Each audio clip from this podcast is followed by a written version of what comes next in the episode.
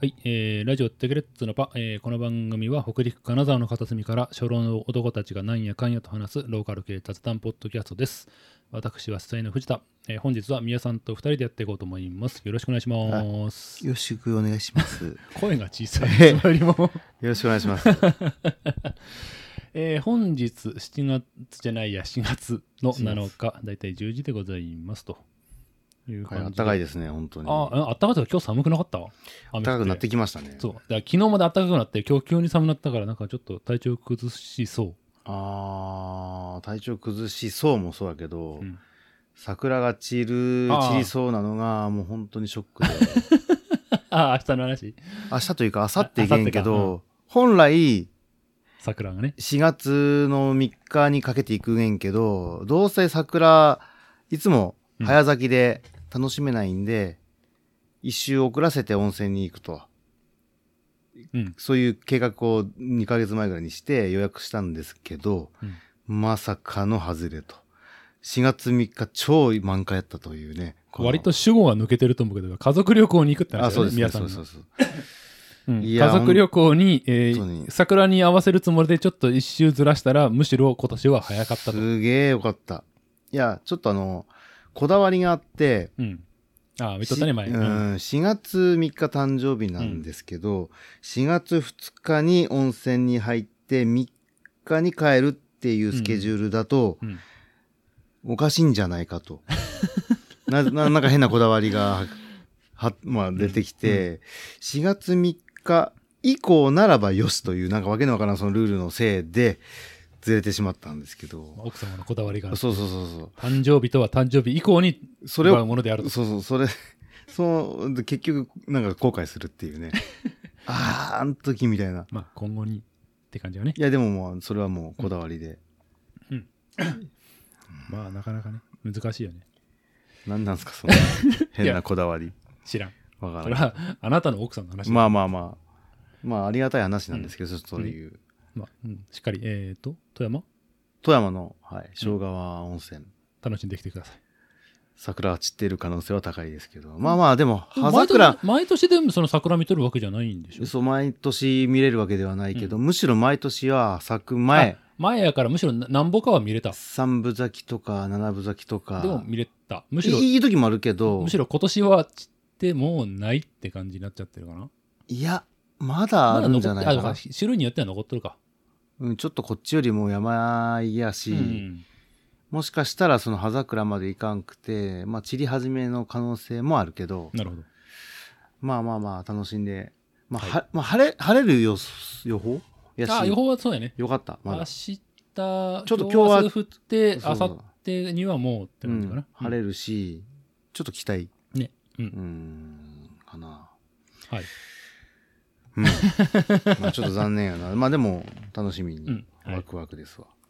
とりあえず一話題としてちょっと俺が一つ、えー、と嬉しかったことがあるんでそれを話そうかなと思ったんだけど。えっ、とまあ俺はたくさんポッドキャストを聞いとるわけないけどうん、それに対してメールというかお便りをちょっと出したら読まれた。ああ、はい、その、ね。パ、その、りその、ゆパ MC の方にですか？そうそうそうそう。ほうほうほえっ、となんだえーまあまあえっ、と桜井あ桜井あ桜井でいいのか。桜井っていうまあ愛知県の知多半島にお住まいのおじさんたちがやってる番う同じようなな番組？あそうそう。まあ年齢はちょっと上かな。うん。えー、と主催が478とかやってたから、うん。まあ、そこで、えーとまあ、基本40代の人ら1人だけ30の3人組で1人30代なんだけど、その40代の憂いを募集みたいなこと言っとって。憂い。でも憂いだけじゃあれやから憂いと,、えー、と自画自賛っていう。難しいですね。自家自、え、それは別で？あいやその含んだ話？えっ、と、えー Google ドキュメントでもう公開されとって、まあえー、と投稿フォームがあって、まあ、文章を書いて、うん。あこれは憂いです。あ、まあ、ハンドルネーム書いて憂いです。自画自賛です。その他ですっていうあ選んでその上に文章を書いてじゃあ、う別の話ね。憂いは憂いで話、あそうそうそうそうそう、うん。たどっちで書いたんですか？一応両方。ああ、二つ。で、まあうん、どっち読まれた？あ両方。ああ、すごい。いやというかそれがね、とえっともう実はこれ結構古い話で去年の夏ぐらいにその番組の100回記念うん、で、そういうことを初めて募集してみて、うん。来たやつ全部まあ全部で10通ぐらいやったんかな、まあ、全部読んでリアクション返してくれるって感じだったんやけどまあなんつうの、まあ、もちろんプロの番組ってわけじゃないからいい感じに拾うところもあれば、まあ、スラッとうん。って時もあるけどまあまあちょとがっつり。よがっつりでもないけどまあまあ拾ってくれてうん。え例えばどんな？えーっとねえーっとね。40代の憂い。そう憂いの方が当時盆休みやったから俺盆休みロロードバイクたくさん乗ろうと思ったら、えーっと当時5日か6日休みのうち2日しか乗れんかったっていう。ああちょっと自分の計画に沿えなかったってそうこと体力的に1日乗ったらもう1日休まんともう長距離とか走られへんっていう、うん。うん。ってことを書いたら、えーっととりあえずそのじゃあ文章的にちょっとそれをギュッとまとめて、うん。だらだら書いても知らないからと思ってそう乗りたかったのに2日しか乗れんかったって言ったら、うん。2日ってどこ行ったんですかね？どんな風に乗ったんやろうねって。昼くらいのかツーリングかどんな感じなんだろうあって。ちなみにそのその番組のうん。人らはそ,、うん。そういうのも好きなんですか？ああそうそうで自転車えっ、と一人はもうフレームビルダーああはいはいじゃあそそそっち系の人ですねああまあそそう主催の人がで一人だけあんまり触れてない人おるけどまあそんでも全く知らんわけじゃないいう感じん。うん。だからまあそう拾ってくれて、うん。割と広げてくれて。どこどこ行ったんですかそれは。そあそれは去年あの上花ああそれってあの会話にならんからもうどこ行ったんですかねってあっちが言っても。そうそうそうそうそう、それをレスポンスはできんわけやね。うん、レスいややろうと思ったらもう一回その憂いの憂いでその メッセージを送ったらまあ多分23回ぐらい後に読まれたかもしれんなっていうのがああの時のそうそうそう。行った場所みたいな。うん。でまあまあまあ、うん、嬉しかったなっていうのが一つあって、うん。で、えまあ、それはもう100回記念の時に募集があったからやったけどその投稿フォームがまだ残っそのまま残しといて何、かあったら送ってねって言っとって、うん。実際時々なんか、拾ってくれるんや。えいや実際それ送った人がおおって送ったら多分ほぼほぼ 100%, 100読んどる。うんうん。なんかえっ、とでっかい豚のえまあでっかいステーキを家で焼いてうまく焼けた嬉しかったみたいな。と かなんすかそれ。日記みたいな。いやでもまあでも嬉しかったよね。でも嬉しかったけどそんなこと別に誰かに言って言うて回るものでもないからなんとなく送ったら読んでもらえるっていうのは嬉しいなっていう感じのやつがあったりとかしててあじゃあ俺もつっと思って今年の頭ぐらいにもう一回次あの英会話教室今行っとって。そうだね言ってるそう。言ってますな、でそれが最近ちょっと楽しくなってきたの。えちょっと良さ分かってきたってこと？うーんうん。そうだね。それは分かるようになったから楽しいの？それとも単純にそのコミュニケーションが楽しい？あコミュニケーションが楽しみもあるし慣れてきたっていうのもある。両方かな。何？歯がゆいですね。あの人の成長をね妬む まあいいや、とりあえずその、そうやって、その、四十の手習いみたいで英会話教室行って半年経ってだんだん楽しくなってきたってのを自画自賛と送ったら、うん。拾ってくれて、しかも、なんで始めたんだろうねみたいなこともまあまあ確かに研究してくれて。で、もう嬉しすぎたから、次はこの、今度はもう俺もう一回送ったの。うん。いや、これ実はこれこれこういう理由でって感じで、うん。その、まあちょっとその、動画見たりとかするのに、まあ、英語実況とか聞けるようになりたくて、ちょっと行ってみたいな。と思ったから、いや、すごいね、みたいなことも返してくれるから、そうね。すごいと思うよ。非常にね全然なんていうか多分ねその俺他のいわゆるプロの番組というか、うん。もう見見とるしああいうののいわゆるはがき職人メール職人かというふうに言うと、う気持ちが分かってしまったってこと？やあれやっぱりねすんげえレベル高いなって改めて分かったけどしあんああいう番組に送っても採用される気は全くないけどもこうやってささやかに拾ってもらうだけですごくこのまあ心が温かい、まあまあ中中 中規模というかどっちかというとその僕らよりなそうだよね、うん、反反プロ反素人みたいなところがあるといいかもしれないねそういうコミュニそう。そうそうそう、大うん。きくなりすぎるとね。そう拾ってもらうだけでめっちゃ嬉しいなっていう。いいいんじゃないですかそう。だからちょくちょくね今後もね何かあったら送る送りたいなと思ったその番組。じゃあもう名前はもうハンドルネームみたいなのはもうあるああそうそうそう。うん、だもう多分あっちもまうん、あねあまたあうん。の更新ありましたああよみたいな。あああの人やぐらいの感じで拾ってくれるんやろうなと思うととても良い。はいまあ。えまあ人に認めてもらうことっていうのはすべからくいいことですよね。ねまあ、でも認めても今回の場合と認めてもらうというよりも認識されるぐらいのリアクション返してくれるぐらいのもっとささやかな感じやでも、まあそれ挨拶してくれるだけで嬉しいからね。ああまあね。ね普通にね。普通に、あのその会社でもうん。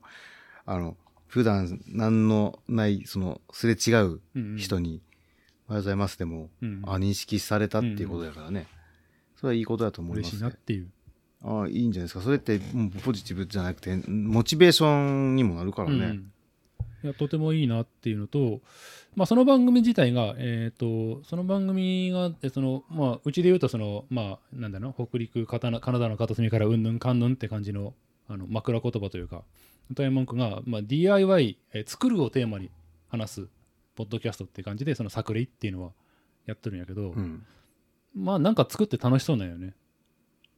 うんで、えー、とその主にじゃあまあフレームビルダーの人は自転車を作ってるし、うんそれはもう食食として、うん。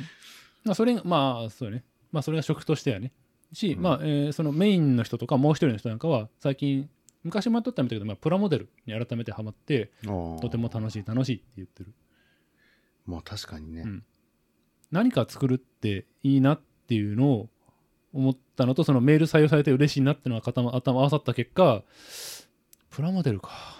そういう気持ちには。安易な方にいたね。いやでもプラモデル作って、いやー、その、えまあ、主催、伊達さんっていうか、伊達さんの営業でプラモデル始めましたって言ったら、なんか、喜んでくれるんじゃないかなって。なんでその海外しい なんつうんかな、うん、恋する乙女じゃねえんから。まあなんか始めるのに、まあ、きっかけは何でもええやんかなっていういや。もっとなんかえぐいもん作ればいいがいいね。無理。あそのすごいなんつうのリアルな手とかできるかいな。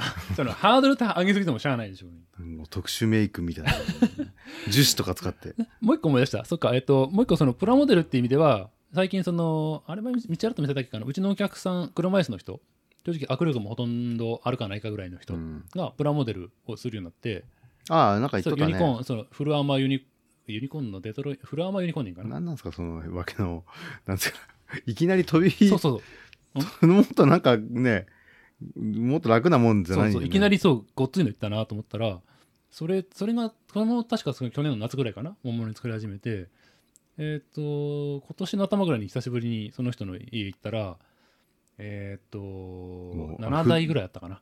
え7つぐらいあったかな。作ったんや。そうまあそう前回その夏の修理もろもろの作業終わる頃に新しくまた買ったっつってその時はガンダムとガンキャンとガンタンク買っとってねなんかセットのやつ。もうあれやねもうそろそろしたら不動明王とか掘り始めるんじゃないか。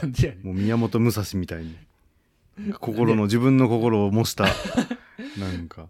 そこは模したそこふ心を模したガンダムを組む。ガンダムなんですか？でもガンプラが楽しいって言ったか。ら、まあ、やっぱりガンダム見とるっていうあの。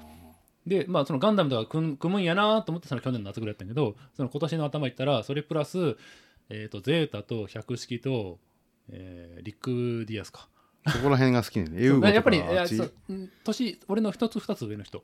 その車椅子の人、うん。米津さんはあと何やったっけな？ダブルゼータとか。ダブルは聞かなかったなベレとか。ない。えーっとねあでも、えーリガズイ。いやリガズジかリガズジか DJ が組みたいなとか言っとった。だけどあニューガンダムニューガンダム。ニューガンダムがしかも2種類。ノーマルのニューガンダムと今なんか福岡かどっかにあの等身大ニューガンダム等身大？あの要はあの1分の1サイズ。え？一部あのガンダムとかってあのお台場とかにあるでしょ？怒るよ。あれのニューガンダム版が福岡かどっかにある。ニューガンダムって確かガンダムよりでかいよねだいぶ。そうそう。らしい。大丈夫なんですか？わからん。知らんけど。まあでそれがやっぱりそうやっぱり管理化しとって確かファンネルとかないんじゃなかったっけな？ライトアーマーモデルみたいな感じの。でそれいやじゃあそれをそれを模したプラモデルっていうのも出とって。でちょっといやニューガンダムの難易度低い版みたいな。分かりにくいけどそれ。それもうパッピとファンネルがないってこと？とでなんかサーベルがなんかいやかっこよくするためにか知らんけどサーベルで腕回りなんかちょっと違っとったなと思うんやけど。うーん。なんかいやパッと見あれニューガンダムん？ニューガンダムだけどなんか俺の知ってるニューじゃねえなみたいな感じだったらうん聞いたら、そうその福岡かどっかのなんとかモデルっていう限定版。なんか渋いとこついてきますね。あープラモデルって俺作ったことあんまないしな。昔俺が小学校の頃にプラモデル部に入っとったけどさ。プラモデル部なんてあったん？クラブあの小学校456ってクラブ活動だった覚えていないけど俺どっち俺ドッジボール部かなんかだったと思うな。どっちボール部あったっけ？俺が俺は4年の時ソフトボール部やってんてまだ野球やっとったから。覚えてないで5年になって野球部やめたからソフトボールやめて行ったのがプラモデル部。うーん。振り幅。6年覚えてないんだよえあそれ何火炎なんかあったんけ？いや火炎でもよかったと思う覚えてないわ。俺でもドッジボボール部やったんだもんな、あったん？じゃあドッジボール部あったんだ。ドッジボールは一大勢力やったような気をすするけどな。そのなんか休み時間にはあったけどそのえクラブ活動って、えっと木曜の6限だかなんだかそれ、えー、1覚えて時間使っね授業の時間使ってやっとったから。覚えてねでもあったんかな？やったと思うよ。まあ多分スポーツやと思うよ俺。うん俺は。うん。まあまあそこでプラモデルは昔もうえっ、と小学校56年だから、えーでそれはな1990ちゃんとした年人な人数おったん？人。うん。へえ。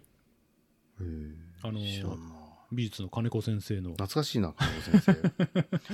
指導のもと、あかまあの指導というか金子先生は金子先生で明らかになんか違うもん作っとくけど。金子先生って独特な先生だったよね。うんまあまあ優しいけど、優しいけどなんか何考えてないうん、でそうプラモデル部のこ顧問というか先担当やりながらなんかペ図工は図画工作のうん先生もね。そうそうやけどあのペタンクって。あ知っとるよ。うん。なんかすごい熱心に教えとったそうそうそうそう、ねうん、あのプラモデルクラブやっつったのにペタンクやろうぜみたいなことを言い始めてなんか何人かそっち行っとったと思う。ね。あのあ間取りる覚えとくか分からんけどあの美術部え？図画工作室工作室か、うん。工作室って廊下挟んでもうなんか中庭がすぐそこにあった。あるねあったよね。だからもうだからプラモデル作りたいやつ作りゃいいしペタンクやろうぜってペタンクそのままわーって中庭行ってペタンクやったりするやつもあったねはず。懐かしいなというペタンク。ふわっとしたプラモデルの記憶。なんかあの一文字コンテストであのバレリーナのあの設計したのも確かあ金子先生だね。そっかそっかそうだそうだ。あれだ。二人二人のバレリーナが合体して白鳥になって飛んでいくっていうやつだよね、うん。まあ、1位取ったからね。そうそうそうそう。ああの時そう。金子先生だったと思うよ。やったしあれ？生徒会長かなんかでいや覚えてない。誰辺。かが同級生がテレビに映ったはず。あああったね。森くん？じゃああった。誰だったかな？ハモ？ハマいや違うか。分か。らん。まあ覚えてないけど。まああったね。うん。そう。確かそう。あのネタバレを見たんだよね俺は。どういうことにだあのなん要はえーっとあれで応募しコンテストに応募テレビのやつに応募しました、うん。でで結果発表じゃあなんかどいつやったかな？学校集会でやります、テレビ。うん。そうそう。でどうなったんかねってその日通学投稿して、まあ、教室向かう途中のあれ？職員室か用務室の前通ったらど扉開いとってそこにグランプリ100万円みたいなでっけえ看板がもう立てかけてあってのあれ優勝したんやって。そうそう、うん。あおおお取ったんや。ああそうなんや。いやすごかったよね。1位とまさか取れるとは思ってなかったもんね。なかなかすごいよね覚えとるわ。だからテレビあの多分探せばどっかにあると思うあるよねあのビニール袋かぶって1234そうそうそうそうね割とみんな真面目に撮った記憶いや真面目やろそりゃ。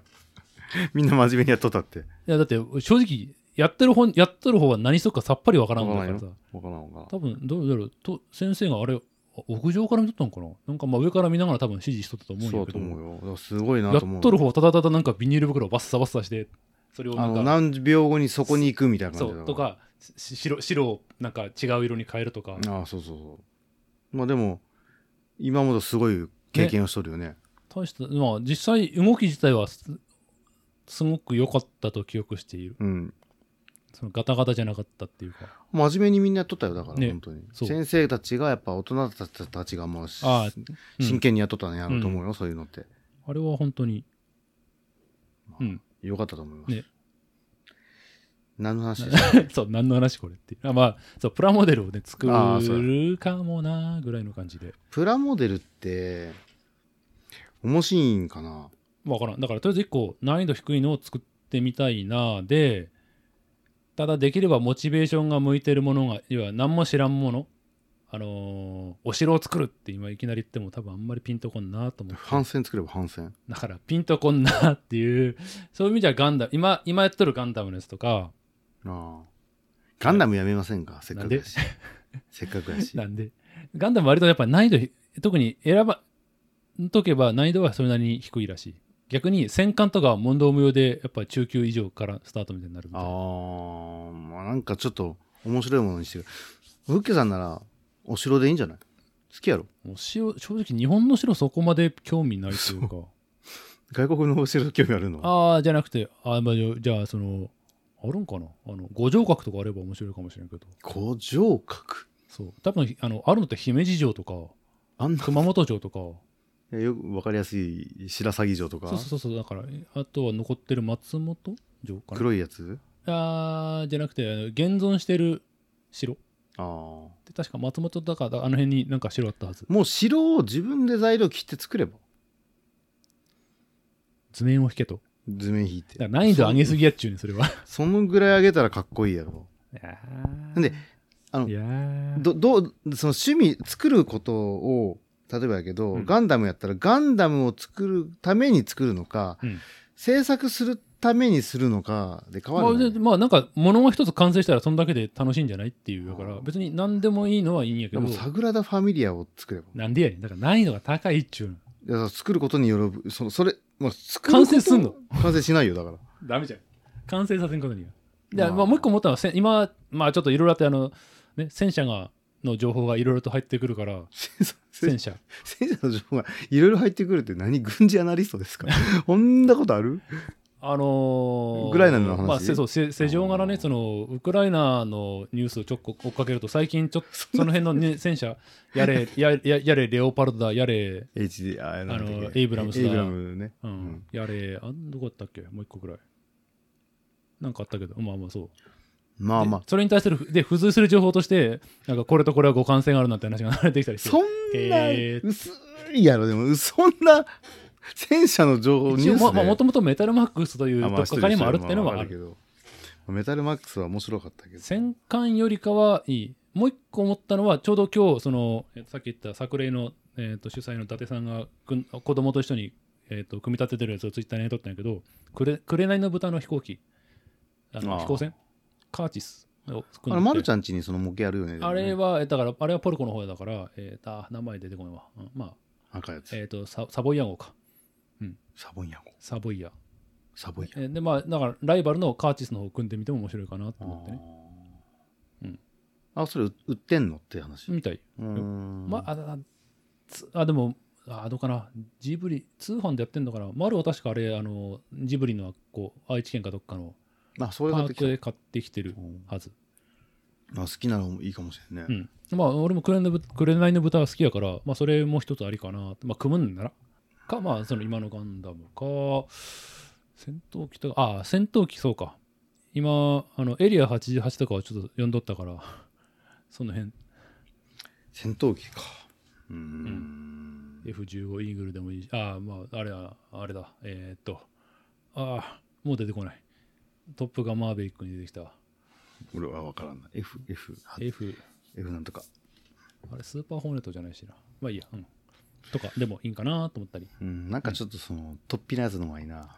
だから、あなた人、人がやるのにトッピングを求ラフレシア、ラフレシアあんじゃん。ガンダムつながりいや、。重いよ。多分、ちっちゃいのないでしょ、ああいうのって。ラフレシアでかいからね。ああ、ラフレシアじゃないけど、前に資格、今の仕事の資格試験の講習行った時に、隣の席やった人に、なんかちょっと話して盛り上がって、なんでもそんなことある？あ、いや、それ長2週間ぐらいの講習やってああ。で、なんやかんやで半半人になったりして、実は最近そのプラガンプラにハマっとるっつって、おもむろに見せられたのがネオジオングやって、明らかにできんってな、写真で見ても。胸、胸ぐらいあると。ああ、どうだろう。だ、えーだ、なんつうの？なんつったらいいんだろう。えっと、何？上半身ぐらいある？人間の上半身ぐらいあるってこと？あ下手したら。でっけえ。ネオジオング自体がだってでかいやつだし、それのでかいモデルやったら組んだら、実際まあでかめのプラガンプラ。おいでか,、うん、でかめの。でかすぎ。まあまあ、うん。なんか、まあ別にこれは今のところややりますとじゃなくて、なんかもう一きっかけやったらやるなっていうぐらいの。そうか。まあなんか、作る、達成できるっていうのは面白いね。まあ、あまあ、うん。きっかけがあれば何かは思いつきで。いや、俺、その全然、達成感っていうと、うん。今日たまたま達成してんけど、うん会社のメールの受信数めちゃくちゃ溜まっとってんけど、ああ、言っとったね。100ゼロにして、素晴らしい。すげえ達成感やったけど、こんなあの、あるんやねって。でよくできたなって自分で思ったけどお偉い。それはまマジで偉い。なんであの、2222件やってんよ。なんでゾロ目まあいいけど。たまたま。うんあの、その、育休で帰ってきたら、2222件になっとって、それを少しわ、ゾロ目やーと思いながら、もう2222件ってもうダメやーと思ってたけど、スパムだよ、スパム。もうなんとか減らして減らし、減らしまくって、うん。やっと、今日だから300件ぐらい処理したわ。デリート1回押すだけでも、な何何分間その仕事にサブだからもうずっとそのデリートっていうか開くやね。だから未はい。未読やったし。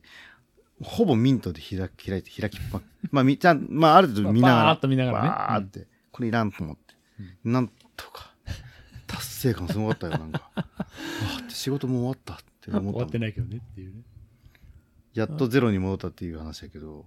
まあまあでもマイナスをゼロにするのはそれでそれで意味のある作業であるっていうのをいやなんかあの危険危険物がどっかにふそのああそのの残っとるって思うことが解消されただけでもだいぶ、未読でしかもちょっと重要案件見の見落としとったとかだったら大変やからね、うん。それがなくなったって。まあ流し読みしてそれでしくっとる可能性はあるけどね、うん。まあでもだいぶだいぶ達成感はすごかったよ。メールか。メールは常にというかなんつうの？たまに人のスマホ見るとなんつうかこの通知がバッチだらけになってる人あ俺すごいよ。よ500件とかそうやろ、うん。まあチラッと見てそれを今思ったんやけど俺はあれが耐えられんくて今この俺のスマホは今通知ほら。1, 1しか715件。そうその赤いバッジたくさんってのがもう耐えられんって俺。いや耐えられんけどもう溜まってくもん。どんどんどんどん。だからいやだからまず削除するし通知が、なんだそこに来ないように設定する。あー。だから俺 LINE とかあの Facebook メッセンジャーとかえっ、とごく一部を除いて通知があってもそそのなんつうの赤丸で出んようにしてるよ。あそうなんや。そう結果あの割と大事なのを見落としたりするけど。そうねんでこれ結構ねそれはもうあのあんのよあの危ねえの爆弾が。うんまあまあそれはたまたたまに開くで解解消してるというか。まあまあ確かに消してっとるけどね。その赤いのが俺は多分ダメ、まあ、メールとか来た来て多分ものの5分10分でもう見てすぐ削いや除するかるけどね。じゃあ今じゃあややりながら消しとくわじゃあこうやってこ500件あるからもう終わらん500件あるでしょその500とかあったら発狂するんちゃうかな俺っていう500件なんてもうだから2222件あったからな。それに比べたら変みたいなもんやな。確かに。もうスルスルスルする。しかもタッ,、えーとタッチパネルやからもうスイスイスイっと消せるでしょ。消せるけどどうやったらこれ消えるんかな。ちょまあ、設定はある設定は。絶対悪いんけまどあ、あれやったら後で見るけど。まあ、大丈夫だ消しちゃう。やろ、うん、ぼちぼち消してくる。あまあでも本当にそうね意外とねアマゾンで買ったやつの明細書とかあったりするとああそうそうそうそう。残しとかんなんやべえなって思いつつもこう消してしまうとまあだからふスクリーンショット撮って消すとか。とにかく俺はもう消すが第一やからためないが。まあそれ偉い偉いよね。それそれはちゃんといや徹底した方がいいんやけたど多分これは何らかの疾患の類やと思うけどもうなんだろうな着信のアイコンがあることが嫌でたまらんっていうね。まあ分からんけどね。もうねそのメール溜まっとった時はもうやってもやってもまあおっつかんげんで。無無になるね心が。そう。無になるっていうか諦めに入るなんてね、ずーっと来るし。もうもう何10分に20件とか来たらもう何なんこれって思うよだからね。しかもほとんど内容が意味ないやつとかね。とかもあるしちゃんとしたもちろんうん。内容もあるし。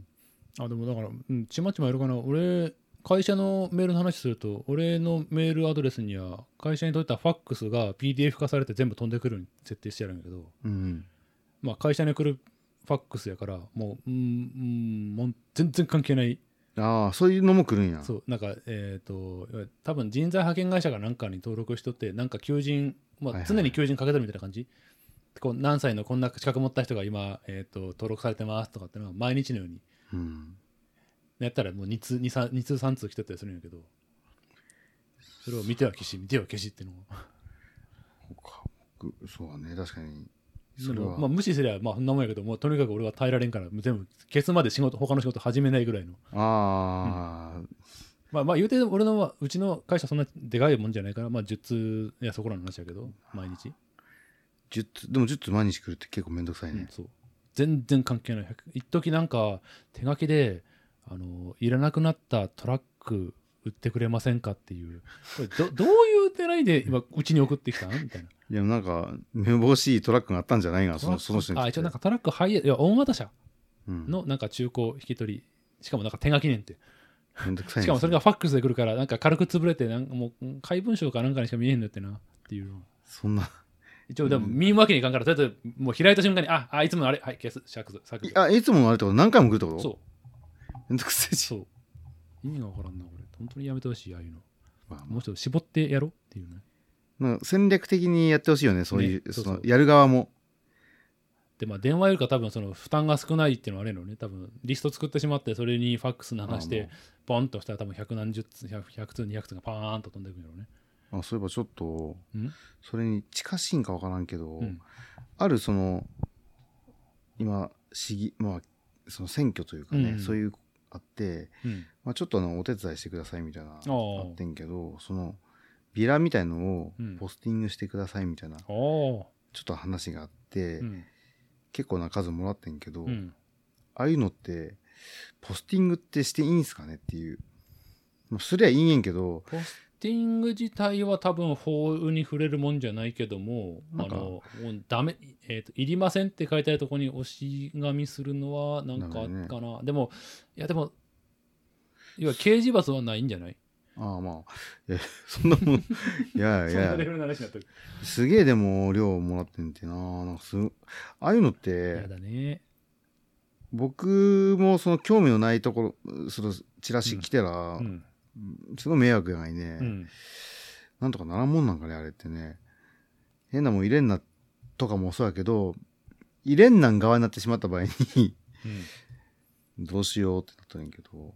やったことにしてややらずに。捨てるってやつ？まあ、まあ、捨てんでもい家でちり紙かなんかにしちまえばいいんじゃない？それはそれであれやけどね。のなんか大変やなと思うわ。あ。うちのまあまああまり言ったらあれやけど、うんその知り合いの方がそういう出馬するっていう話になって、あ、ね、大変やと思うし、俺まあ頑張ってくださいとしか言いようがないけどそうそうそう。あのようようそのそういうのにあの名乗りを上げたなっていう気はするけどね、まあね。まあすげえな本人が乗り気な場合と周りからどうしてもって言われる場合とあるみたいだからね。たその人は本人あが乗り気なんや。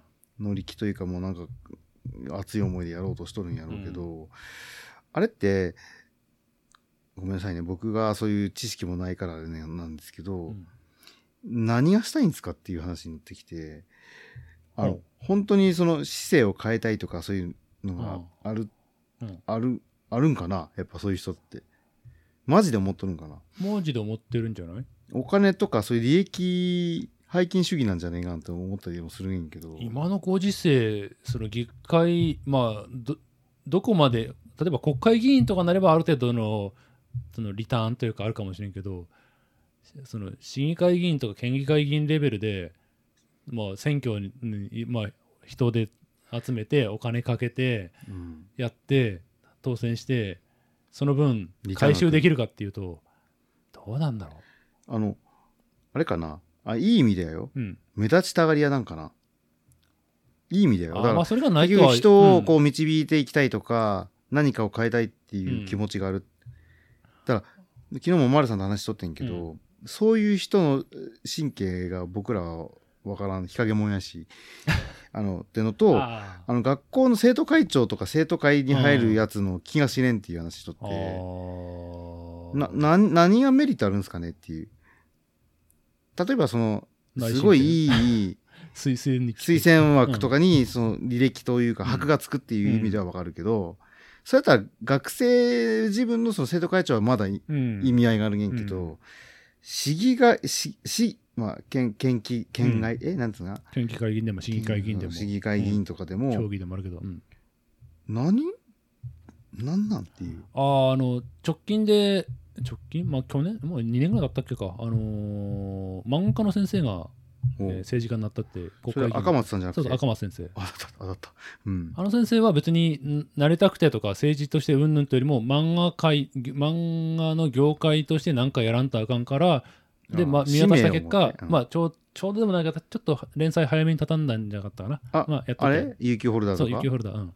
変な終わり方やったわ。うん、終わらせて、えっ、と、出馬して、まあ、当選したんやけど、ああいう感じで、なんだろうな、ある程度のちち、まあ、大小はともかく、ある何何がしかのコミュニティなりの、えっと、利益代償として、誰もいないっていうのはまずい。このままだと、どんどんちっちゃくなるだけとか、まあ、そのどうしても予算引っ張ってこなあかんのにっていうのは、あーだからそういう意味じゃ、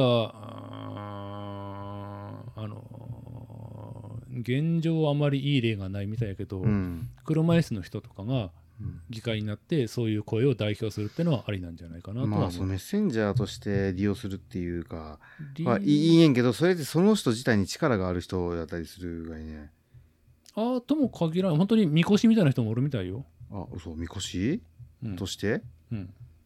あちなみに今500件処理しました、うん、でもささっとできるよね。タッチパネルだと。うんまあまあ、うん、ああ、うん。そうか。なんかだからそのやっぱりそのお金に全部考えまあ紐付けるっていうのはちょっとおかしな話なんかもしれんけどそのす理解できんことになっちゃうんですよね僕からしたら、まあよくわかんないのは間違いない。まあそそんだけ現代の間接選挙制っていうのはややこしいというか分かりにくい部分があるし、うーん、まあアメリカぐらいに選挙が盛り上がればまたなんか違うんやろうけどね。まあ、アメリカとかは違うわいね、そりゃ。なんか、あの、すげえ、あの、バックというかあるかなって気するげんけど、日本ってなんかよくわからんげんてな。まあ、いろんなこと言われるけどね。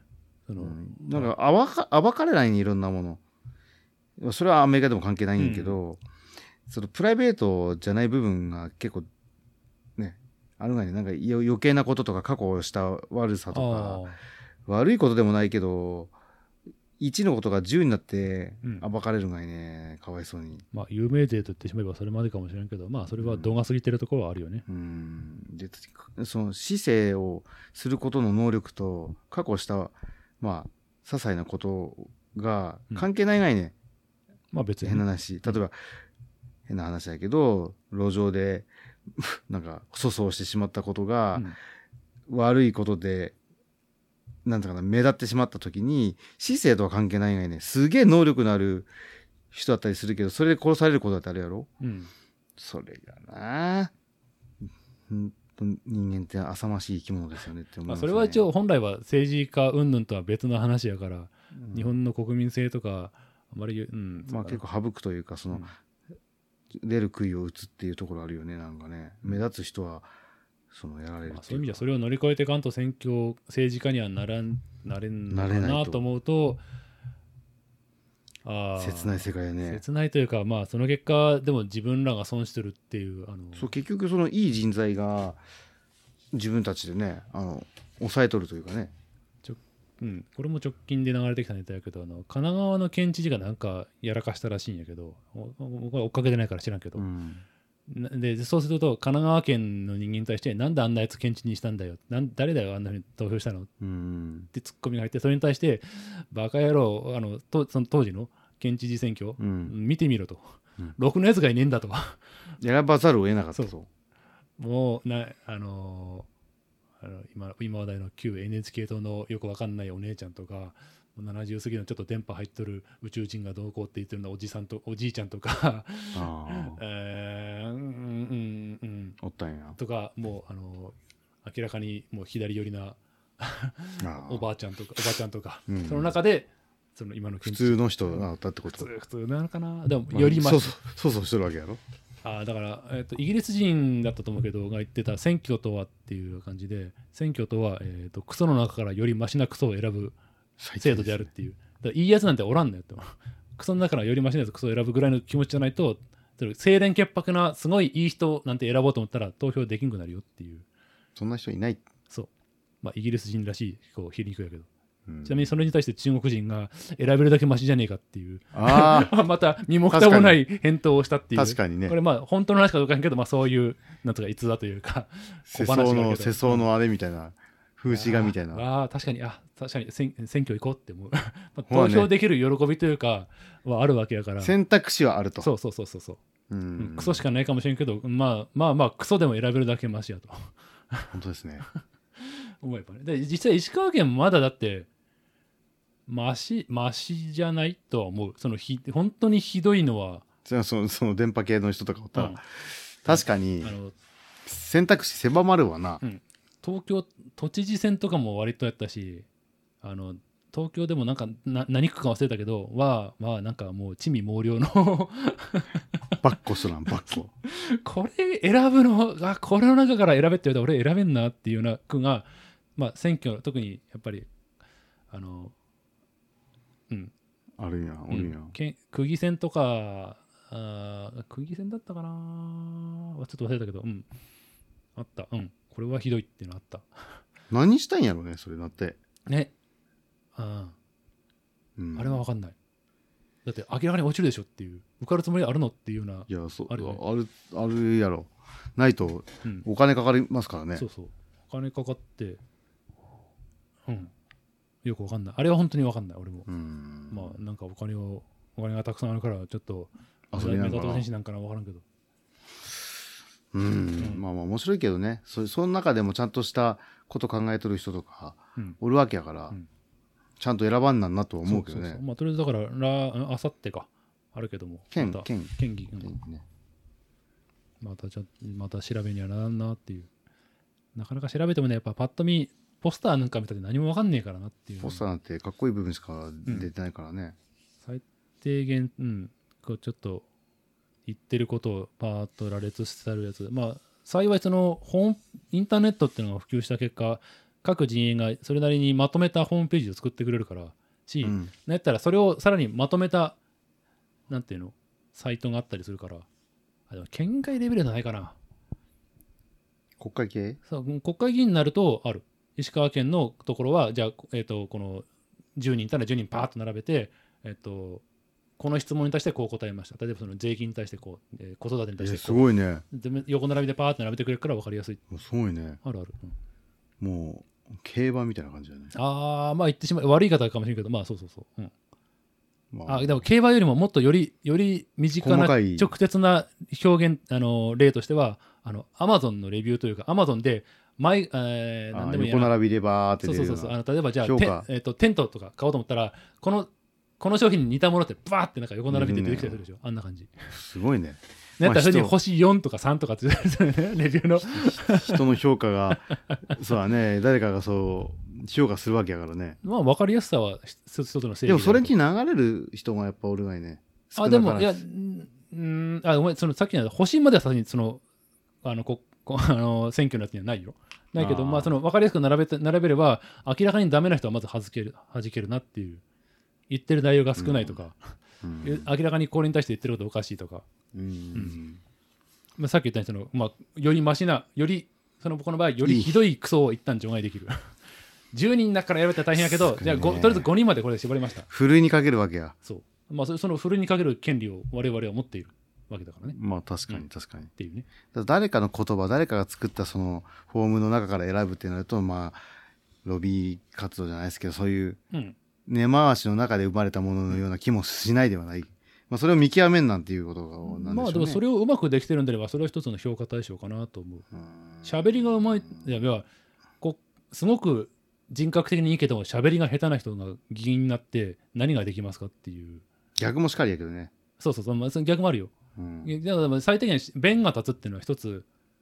まあそれは能力やからね、野球で言えば球が速いみたいな分かりやすいアピールポイントだから、まあ、その場その上でまあコントロールくっそ悪いなこいつっつったらうーんって考えるけど。でも愚直であの口下手でも愚直な人がいい場合もあるけどね。そう適材適所なんやまあまあまあね。だからそういうまあそれが評価されるっていう軸もあるやろうけども。まあまあそういうのも含めて横並びで見れるとこがあると分かりやすいなっていう。うんなんかえらい真面目な話しとんだ難しいね。でもでもそうそういうことやろうでも。いやいやどっからあそっかポスティングからか。ああ、うん。まあうんなまあ何か達成したっていうところからね。ああですか。派生しとるてよね。かあれか。プラモデルからメール削除からここか。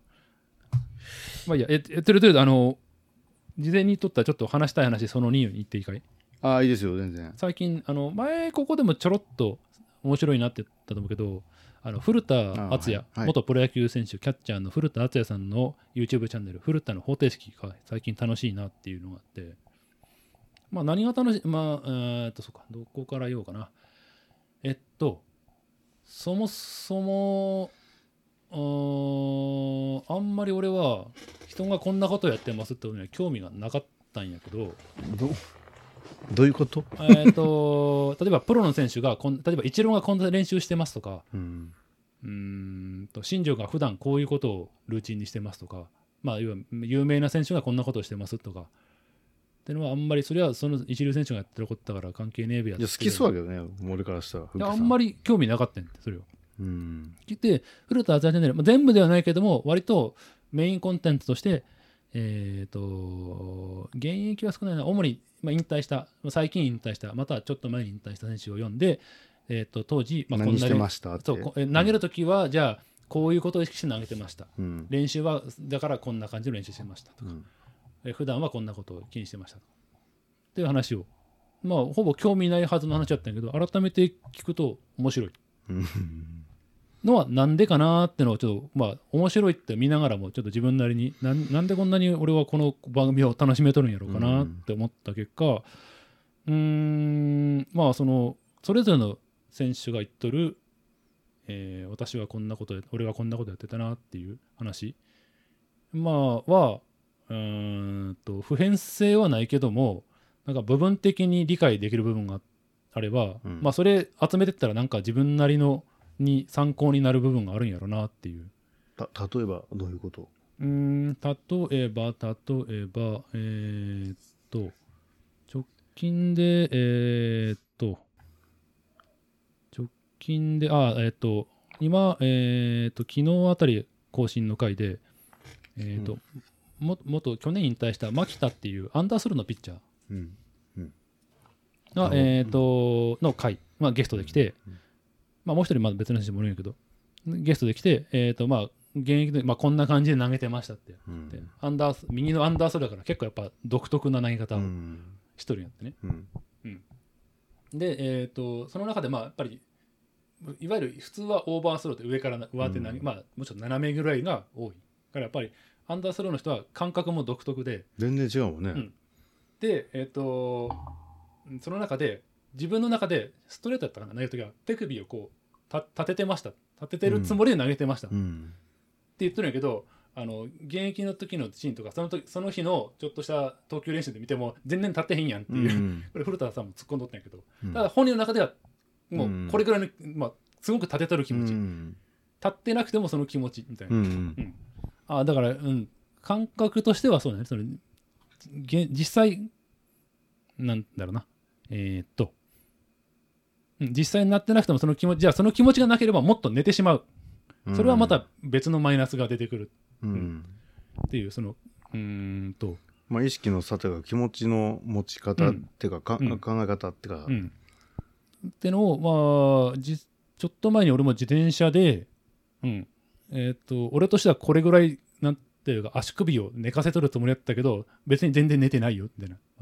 まあそんなこと言ったらあれや姿勢もそうやろ。うん姿勢を正しとるつもりでも全然たなんつうかな綺麗な姿勢になってないことってあるから、ん。やっぱ自分の意識とちゃんとしたそのズレというかねうん。体のちゃんとし、そのこう思っとるけどこうなってないっていうのがうん。結構、やっぱあるんやろうけどでもそれがないといいその思っとるフォームにならんから、うん。あくまで意識するのは大事っていうかねなっとるかなってないか。じゃあそその結果意識しすぎた結果本当にさっきの牧田さんの例でいけば本当に手首が立ってしまったら多分じ別のマイナスがあったと思うよね、まあ。おそらくだから本人の中で立ててる意識でありながらでも立ってないよ。でもでもまあここでいいやっていうその落としどころ理想と現実の多分落としどころがあってそういった、えっと実際の投げ方と感覚とがずれてる。ずれたまんままあ大丈夫。まあなんか、うそうコツみたいなものやろうね。うん。だから、こう考えないとここの ピンポイントにいかないっていうか。いや、それはなんとなくわ、うん。わかる。でそういう話を。まあでそこの回かなり今今のゲストがその、まあ、右の牧田さんと,、えっと左の上手投げの能見さんっていう2人、うん。まあ極端に左のススタンダードに投げる人、うん。右の特殊に投げる人。うん。だから面白いのはやっぱりお互いそのえ牧田さんの前の回は能見さんが、えっと20分ぐらいの枠でうん。ずっと、まあ自分はこんな感じで投げてましたって感じだけど、まあ、やっぱりあのへーって感じで全然そのああるあるって感じに全くならんっていうのがね、お大谷翔平さんうはん、どういうあれになるんですか、オーバースローああ右の、まあ、オーバー気味。スリークォーターでもオーバーハンドなのかなあの人は。うんまあ、一番なんかその投げやすい感じのよくあるそっ球派に多いのかな？でも、がたいい人は大体あんな感じ。あ、でもないな。でもないな。ランディ・ジョンソンとか全然違うな。アンディ・ジョンソンさんはどんな投げ方え横。2メーターなんぼで横からもうグイーンと投げてくる。横から投げんの？それで100マイル、160キロまで出たりするから。力入るんかな？やっぱそうそうそうそう。うん。すげえななやあっぱりれなんであんな出るんかわからん。単純にうん物理的に考えると上から下っていうのが一番強いのにね。うん。やっぱり重力使う方が、うんうん。なんで左、ね。だからそのだランディ・ジョンソンさんが上から下に投げたらもっと速いんじゃない？どうなんだろう。なんであの すげえ単純に考えると一本の棒をうん。上から下に下ろすのが一番威力ああ実は高いからね,、でもこの場合野球の場合だとボールに対して回転を与えることによってっていう多分その回転の与え方が横のスピードじゃなくなならないねあじゃなくてえっとやっぱ回転数が少ないと空気抵抗でこういわゆるお辞儀するような球になるみたいな。回転がある方が速くなるってこと？そう。あもうおスピードが落ちにくい、あー。えっと、絶対的にえっと、そういわゆるじゃあ160キロの速球ですって言っても常に160でじゃなくて投げた瞬間は多分もうちょっと速くて、えっと、ミットに収まる頃にはもうちょっと遅くなってるはずねまあ断速じゃないけど、まあ、普通にうん空気抵抗って遅くなる、それが、えー、とその差が少ない。だからじゃあ180で始まって150でミットに収まるよりも100、えー170で始まって155ぐらいで収まった方がその差が少ない方がバッターとしてはやりにくい。あちなみに大谷さんのあの160とかで出してるスピードって射出した瞬間ってもっと速いってこと？じゃないのそういえばそのデータないな。あ測れんのかな？今、うん。あ、で、そえその加速ってないんや。加速は基本しない、まあ、加速してるかんいわゆる球が伸びるとかホップするとかっていうのは言うけど物理的にはそれはないはず。あ例外はさっき言った下手投げ。え？下手下下から投げれば要は斜め上に射出されるから実際にホップというかまあこうバッターから見たら上に上がってくる軌道っていうのはあり得るらしいありるけどスピード的には遅いよ。結局遅くうん。なるそれは130とあか。あ遅くなるっていうか速くなることはないよね。あ早くなんだろう、うん、あくまでそうね。うん。あだから昔見た漫画でそんな魔球があったねっていう。加速するの？あいやえっと同じ。初速と終速が同じ魔球っていう。魔球になるな。まあそのばその漫画の表現としてはなんか浮くみたいな。いつも通り振ったらすげえ振り遅れる。なんでやなんでやって言あってあそっか。謎が解けんから謎が解けるまでが全然バッターさんはか一番初めから遅くなる体で。そうそうそう。まあ頭で勝手にこれぐらい遅くなるからじゃあこのスピードでこう来たらここでこう振ったらちょうどいい感じにそのスピードが欲しい球とバットが勝ち合うみたいなのを多分脳内でやってるけどそれがずれるんやシミュレーションが。一時あのジャイロボールってああジャイロ。あれもなんか一応まあ回転の云々でその初速と終速の差が少ない球。結局あの球や球みたいな感じやろ？だからこの弾丸。くるくるってこの横回転でこのなんつうかな、うん、螺旋というか。ただあれ一時しか聞かんかったことが言うほど聞いてなかったんじゃなかろうかっていう。ジャイロ。うん。ジャイロっていうね。なんか松坂がジャイジャイロやっ言たと。ってたぐらいで全然今も聞かんもんジャイロボールなんて。うん。まあでそう。えっ、とそう。最近の野球まあ話を戻すとまあ古田敦也チャンネル見て、まあ、野球改めて面白いなってあ思ったんやけど、まあ、その理由の一つとして思ったのが野球の特にピッチャーってこのいわゆる最近の近代的なスポーツ、まあ、うん。テレビで見れるサッカーでもいいし、アメフトでもいいしバスケでもいいしバレーでもいいんやけど、うん。すごくなんていうか自分の体自分勝手にできるポジションやなっていう。今好きにボール持ったら投げるまで自分の間でちょっとあ間を置いてから投げてもいいし、まあまあ投げるのも振りかぶって投げてもいいしやったらさっき言ったように上から投げてもいいし下から投げてもいいし。まあまあそうだね。うん。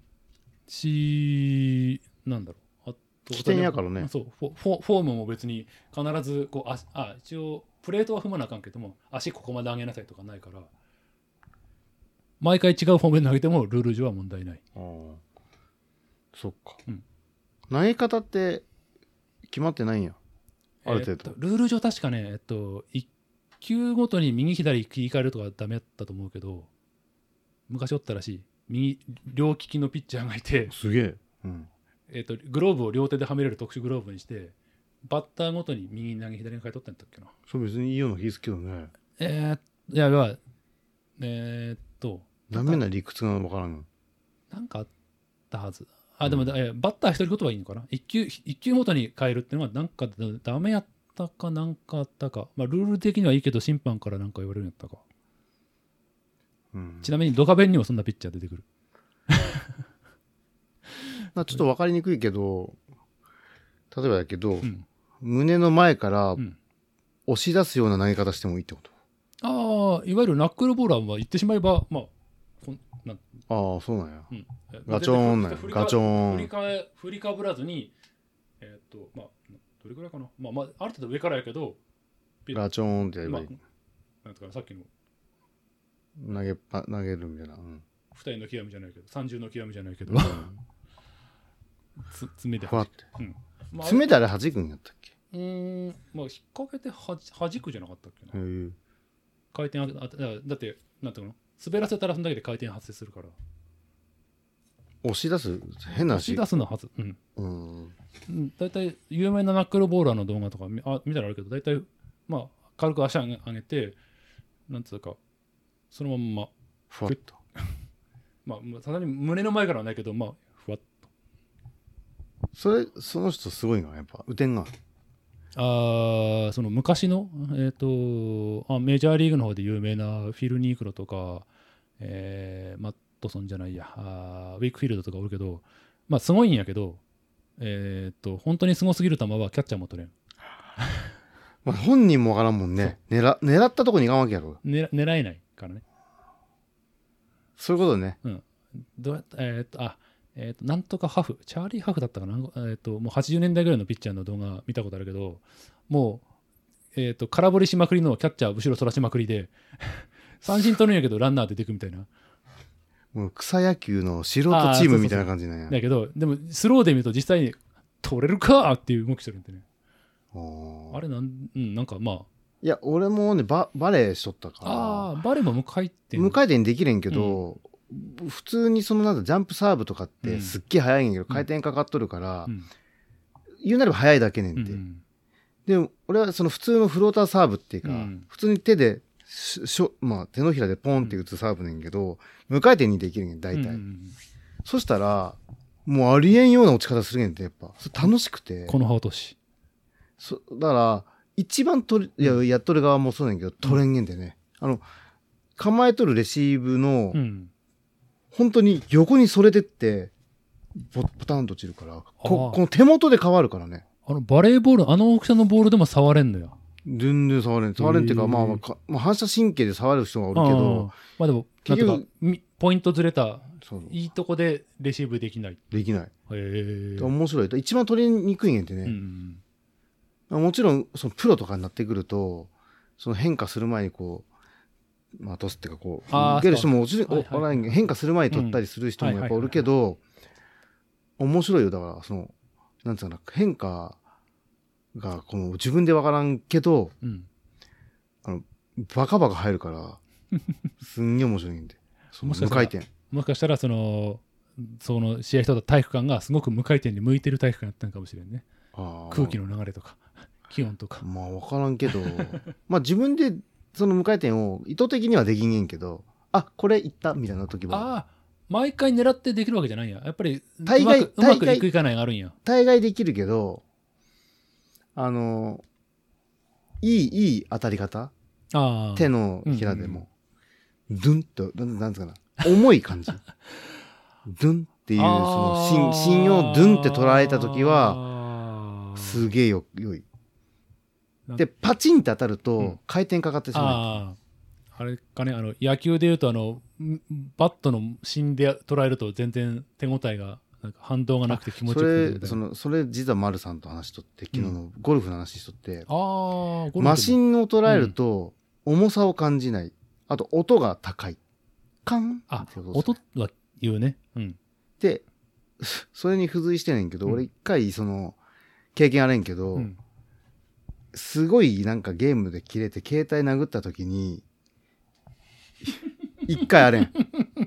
あの、ん拳に当たった感じすらしん 感じでカーンって落としてんでたら携帯もうもうありえんぐらい粉々になったこと一回あって。何何その政権好きのクリティカルヒット携帯に対してやってんだそれ。もう完全になんだ二重の極みを。もうちょっとその出すべき場所があるでしょうに。だからもう高い代償払ったけど、うんあのですってドドドコモやったからドコモの方に、うんこれあの対衝撃性のガラスなんですけど割れるわけないんです普通に折れたらをうん。落としてぐらいじゃって、でうん困惑のために教えてくださいって言われてどんな状況でこんななりましたって言ったら言えんくてさすがに。はい殴ってやったって。うん。保証ももらえんくなるし、だから角に落とした時に当たって割れたって嘘ついたけどあの絶対嘘やってバレとるね。はみたいな。首かしげてったね。でも本当にその多分これ人生あんまないけどその打撃の真髄を経験したことあるね 一回携帯携帯相手に。携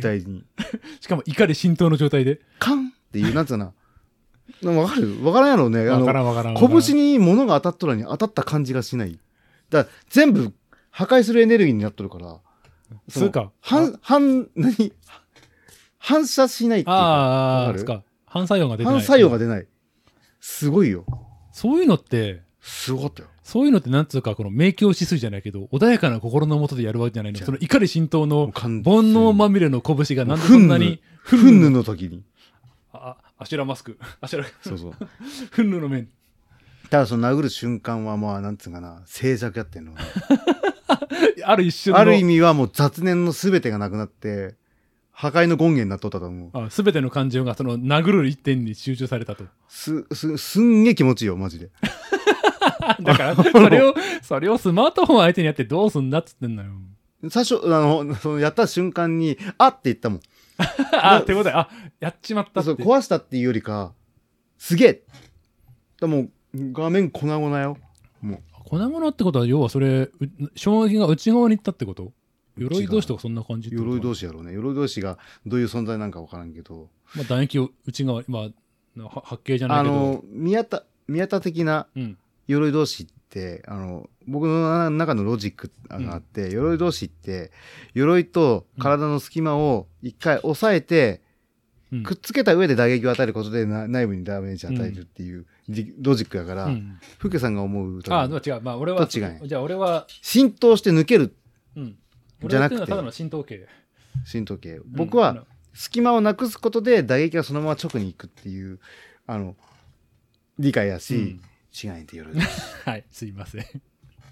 じゃなくてそのや野球が楽しいって話をしたと思ったけど。あそう。だだスイートスポットね。だから芯マシンを捉えるっていう時の手応えがないっていうちょっと話にちょっと変えちゃったけど、そのやっぱ芯ってあるんね。やっぱそういううん。当たるものって、でそうえっ、と野球その最近まあピッチャーにし、えー限った話にしてもまあ好きなタイミングで投げれるっていうのもあるしえっ、と最近だとそのさっき言ったボールの回転うん。をもうほぼリアルタイムで見れるっていう。うん。あのなんかし俺知らんかったんやけど、ん。俺その吸収ししとるわけないんやけど、カーブとかそういうのはしとるけど、フロントドアバックドアってなんかある？あるね。あれどどんな動きなの？いや別に、えーと変化球の種類じゃなくてあくまで、えー、と打者に対してボール球からストライク、えー外から内に入ってくる。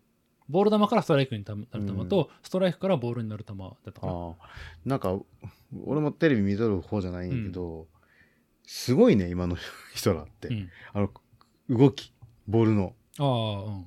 えー、っていう。もいう。や大谷さんとかも見とったけどすごいねやそう今あの例の WBC の決勝で投げた球とかえげつない横にスライドしながら落ちていくみたいな。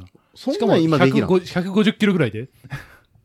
なんか俺見見とった小学校の時の投手も確かにすごいんやろうけど、ん。異次元になっとるねなんか本当に。昔よりかは確実に。でそれがなんでできるようになったかっていうのがそのボールの回転をほぼリアルタイムで見れるからえっ、と例えばちょっと前のそのメジャーリーグのキャンプにの取材の動画でもあったんやけど、もうそこはもう完全に大体オープンで選手と話したりできるんやけどその一角だけテントかなんか張られて中誰も入れんくなってそこにはもうカメラがもう何台もあってそこでピッチャーが投げるそれを解析する。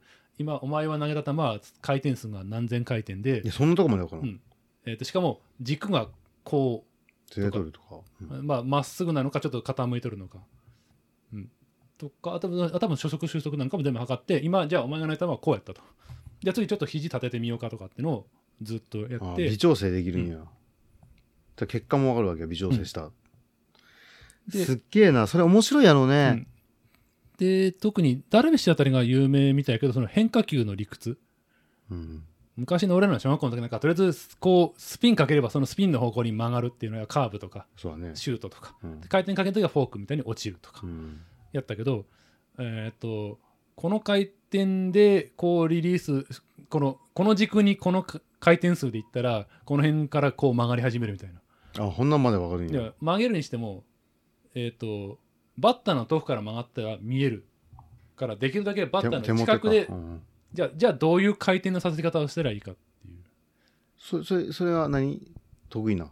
ダルビッシュダルビッシュはなんかまあ得意というか多分そういう研究が好きなのか、うん。いろんなたなんか投げ方していろんダルビッシュも割と横気味に投げたり斜め斜めがメインなんだけどだ横気味に投げたりして。ダルビッシュさんのあの凄さって分からんければすごい投手なんですか？もともとは完全に速球もう速い球バンバン投げてあと決め球ですごいスライダーだったかながあったけどメジャー行ったから特に、まあ、やっぱりメジャーは速球だけでは抑えれんからちちなみにダダルビッシュさんはそのメジャーでもすすごい人なんですか、うん。だって今、ん？年俸何十億とか戻ってるでしょ。30今56で。大谷さんもすごいんやろ大谷はあれは比べちゃいけません。あれも唯一無二だから。別格なの？別格です。それ何バッターとしてもすごいからってこと、うん。両方だから割とえーっと一昨年 MV シーズン MVP 取ったんだけど去年取れんかったんでね。うん。うんまあ多分その一昨年取ったからちょっとまあライバル持ったしっていうのもあるんやろうけどそれに対して議論があってあのピッチャーランキングでここにいてバッターランキングでもここにいる人間なんて今までいたかっていうとあいない。トップトップやったってこと、うん。まあ、そもちろんそのバッターはその去年だかなんか記録出したらしいんでそのシーズン記録。うん。を塗り替えた。でのあインパクトもあってその人が、M、シーズン MVP 取ったけど大谷は常にその、まあ、ピッチャーのうんトップ10ぐらい、うん。バッターもトップ10ぐらいにいるあすごいねこんなやついるかっていうとまあいない。だからそれ言い始めたら多分今後数年間ずっと大谷が MV MVP 確定になっちゃうからあ怪我でももう殿堂入りみたいな感じになってしまうから、あの多分ね。野球選手としての格がバッターも投手としてもあるからダメやろとそんなやつを。ジャンルが違う。投手 MVP とか野手 MVP とかあプロフェッショナル。があったとしてうん。大谷は二刀流 MVP ってもう一人しかおらん枠であそっかそっか。みたいな感じになるから、そっかもうそうだね。確かに、まあ、まあだから比較対象がいない。まあ強いて言えばベーブ・ルースっていう。古いな。そう。古いすぎてちょっとしかもレジェンドすぎてそれも比較していいんかもわからんし。だやっぱ大谷さんすごいんや。だって見てても意味わかんないもん、うん、どどっちかだけに絞っても意味わかんないからね。あそうどっちか絞ったとは打者としても超一流やし、投手としても超一流やってことやろ？打者あの WBC の前阪神と試合した時にえーとすまあ、阪神の若手のピッチャーですごいフォーク投げる。うん。才木って投手もいないけどそれが結構多分いいフォークだったのよね。それをちょっと片膝つきながらすくい上げてあフライやなと思ったらホームランやったっていう。別にこれ珍しくないっていうのをね。パワーがあるな。パワーと多分そのさっきのピッチャーの逆というかバットでいい感じに回転を与えて飛ばすっていう才能。単純にその昔マグワイアとかおったけど単純にすごい丸太みたいな筆で腕でバカーンと振るんじゃなくて多分まあパワーももちろんあるけどもそれをバットを通じてボールに対していい回転を与えてより遠くに飛ばす。技なんや。匠のものなんや。あまあこれ自体は最近の流行りではあるんやけど。うん。うん。すごいね大谷さん、うん、だからそれが、うん、当たり前にやって、まあ、だから打者だ打者だけやっても普通にその向こうで何十億もらってもいいぐらいの人なんだけどプラスピッチャーもできてるし。今なんか年俸1位ないの？あじゃないの？ああんまりそこの金額見てないけど普通にそうじゃない？すごいね。それが日本人でしかも純純潔なんすか？普通の。純潔？ああじゃない？知らん、まあ、ダルビッシュみたいになんかまあさクォーターレベルまでは見てないけどじゃない？まあ名前もそうだしね、しかも顔立ちもそうだし。でも体格は全然日本人離れしとくけどね、でもなんか最近そうダルビッシュも含めて東北出身が多いからなんか東北になんかあんじゃねっていう。まあ。の最近今やった佐々木朗希って若いあ、あの人も21と東北の方。アイヌか。アイヌやったら北海道だからあれだねあの下にえ恵美氏とかで。あの大和朝廷の頃のな 山の民とかじゃないとかいう山懐かしいね。しなしな服着たあれね、うん。いやでもなんかその日本人、うん、体格ってやっぱどうしても出てくるがいね、うん。多分それが例えば身長150の人が大谷さんと同じようなポテンシャルを発揮できんのって話やし。さすがに難しいとは思うけど、それでも、バスケとかよりかはよっぽど、そのまあ、野球で WBC なんかで日本が結果出せとるっていうのは、あまあ確かにつそうか。普通にね、アメリカとか、なったらイタリアとかの方が、がたい、オーストラリアなんかも含めて、がたい的にはもっともっといい、そうか。ごつい選手はおるけども、まあそうじゃない、それだけじゃないよねっていうああそうかそうか。のができてる。でちちなみにやけど、村神様おるがいあねああの人の凄さってなんなん？バットのスピードが速いとか、うまいん？これまた。スイングスピードなんかな？なんかあの辺も分析ちらっと見たけど、あとまあメンメンタル的にやばい。だって22、さ今年3か。あああえーっと、そう。多分村、その村上、えーっと、上じゃなくて神様の神を与えたって書いた村神様ってあだ名は多分去年三冠王を狙えるようになった、まあその前かな、ぐらいから流行ってきたと思うけど、実際は多分本当にデビュー2年目、3年目ぐらいにもそのあだ名、一応多分ヤクルトファンの中ではあったんだろうね。なんか今の若い子ってスポーツのその環境が良くなったのかまあなんかすごいね。昔の人よりか全然その物自信っていうか海外の人に対してなんか弱い部分あたりね日本ってなんか、うん。うんそれないよね最近の人まあってす個人競技もそうでね。なんかその例えばスノーボードだったりとか、ああ、そうかスケボーとかもそうスだね。ケボーもそうだしそうあのそのフィギュアスケートは日本は強いけどやっぱりそのトップオブトップになかなかなれんことってあったりね。うん。そういうのはどんどん今の若い人って行くよねっていう気がするんでね。確かに。そういうメンタルの改善なんかな？環境とかもあるかもね。そのか環境はもちろんあると思うけね、ど、2000年ぐらいに、まあ、その人いろんなジャンルで世界に挑戦して、まあ、その人はうまくいかんかったにしてもその人が作った道をなぞることで、うん。サッカーもそうやろだから。なんか。まあね。まあ、カズがいてその後中田中村あたりがそれで活躍してそのラインでってのはあるんやろね、うん。うん、野球で言えば野茂がいるですし野茂さんは一一人者な第一人者。それは間違いなく。野茂マックス、だって大問題やったもんあの時。